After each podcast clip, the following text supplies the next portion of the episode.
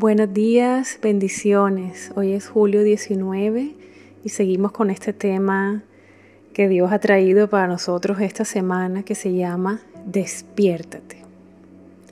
Vamos a leer Mateo 7, 21, 23 y Lucas 6, 46.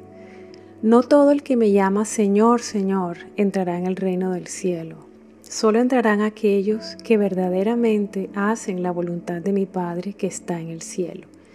El día del juicio muchos me dirán, Señor, Señor, profetizamos en tu nombre, expulsamos demonios en tu nombre, hicimos muchos milagros en tu nombre, pero yo les responderé, nunca los conocí. Aléjense de mí, ustedes, que violan las leyes de Dios. Así que, ¿por qué siguen llamándome Señor, Señor cuando no hacen lo que digo? ¿Qué es un señor? Un señor da órdenes, ¿verdad? Y sus siervos obedecen.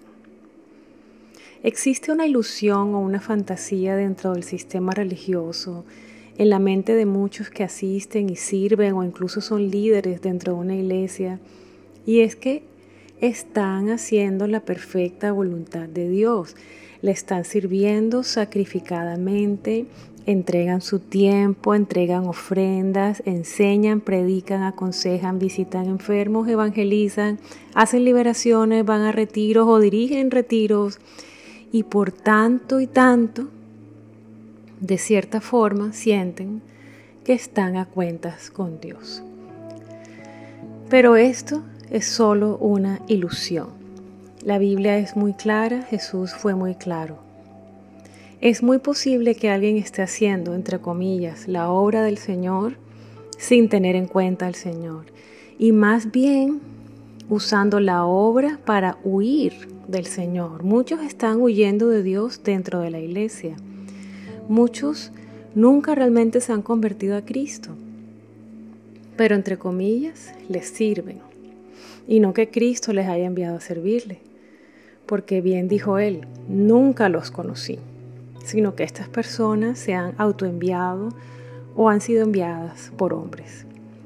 En un devocional anterior les compartí algo acerca del anciano que Dios usó para restaurar nuestras vidas, Brother Mickey Evans.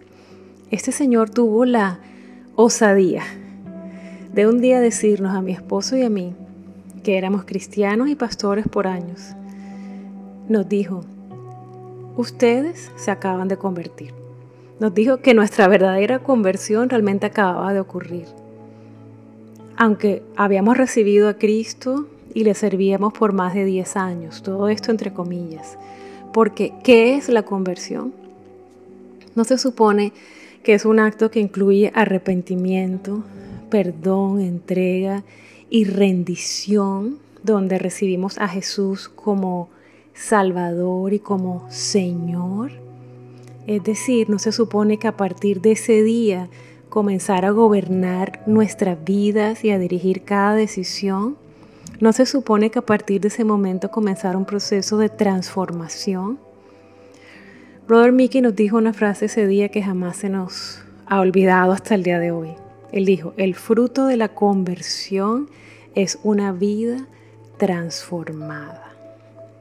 Esto fue como si me hubieran lanzado al vacío.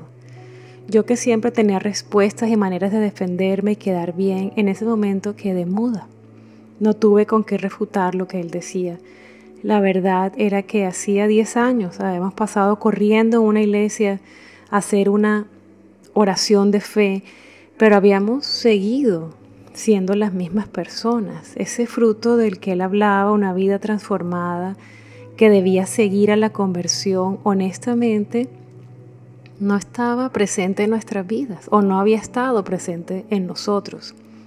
Muchas preguntas, dudas saltaron en mi corazón, mucho temor de Dios y también una admiración por el amor paciente del Señor y cómo estaba utilizando esa gran crisis, caos en el que habíamos caído, para una vez más invitarnos a que finalmente nos rindiéramos en sus brazos, a tomar la decisión espiritual de realmente convertirnos a Cristo, entregarnos a Él, a su señorío y por consiguiente comenzar a vivir un proceso inevitable de transformación.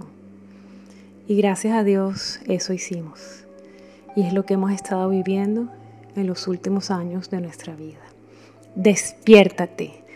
Cristo no murió en esa cruz por ti simplemente para que la que mueras vayas al cielo. Él quiere sanarte, transformarte y usarte durante tu paso por esta tierra. Él tiene un plan y un propósito para ti, aunque te cueste creerlo.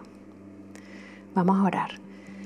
Padre, gracias porque me sigues despertando y estás sacudiendo mi espíritu porque me amas.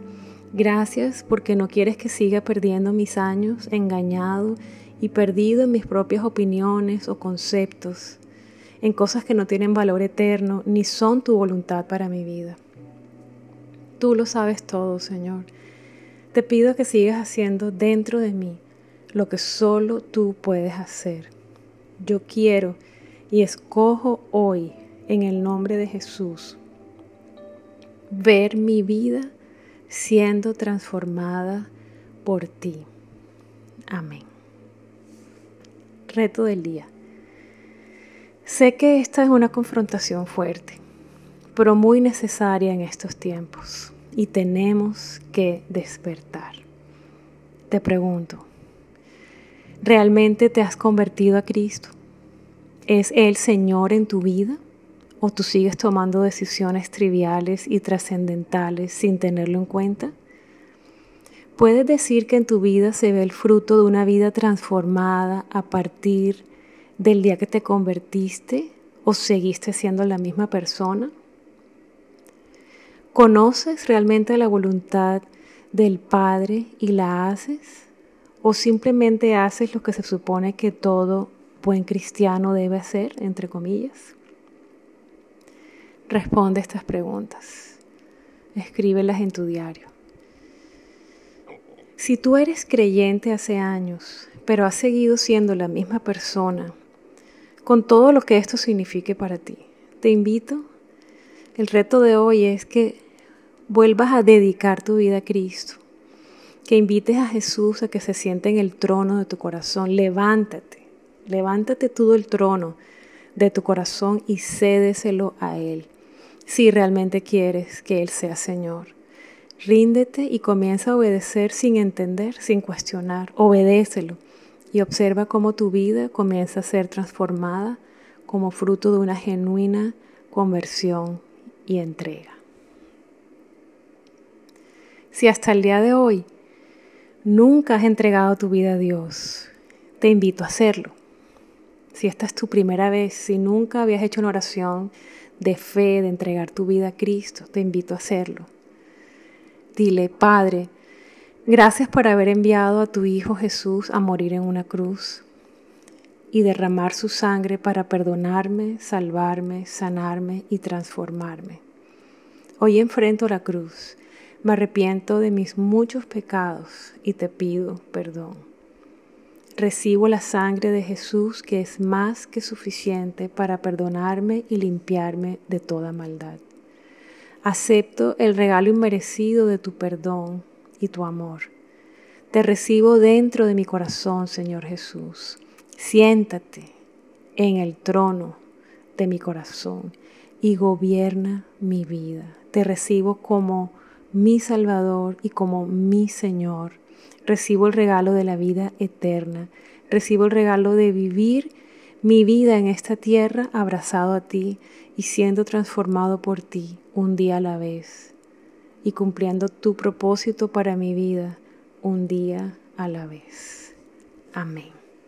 Que el Señor te bendiga, que tengas un día precioso, lleno de paz y muchas bendiciones.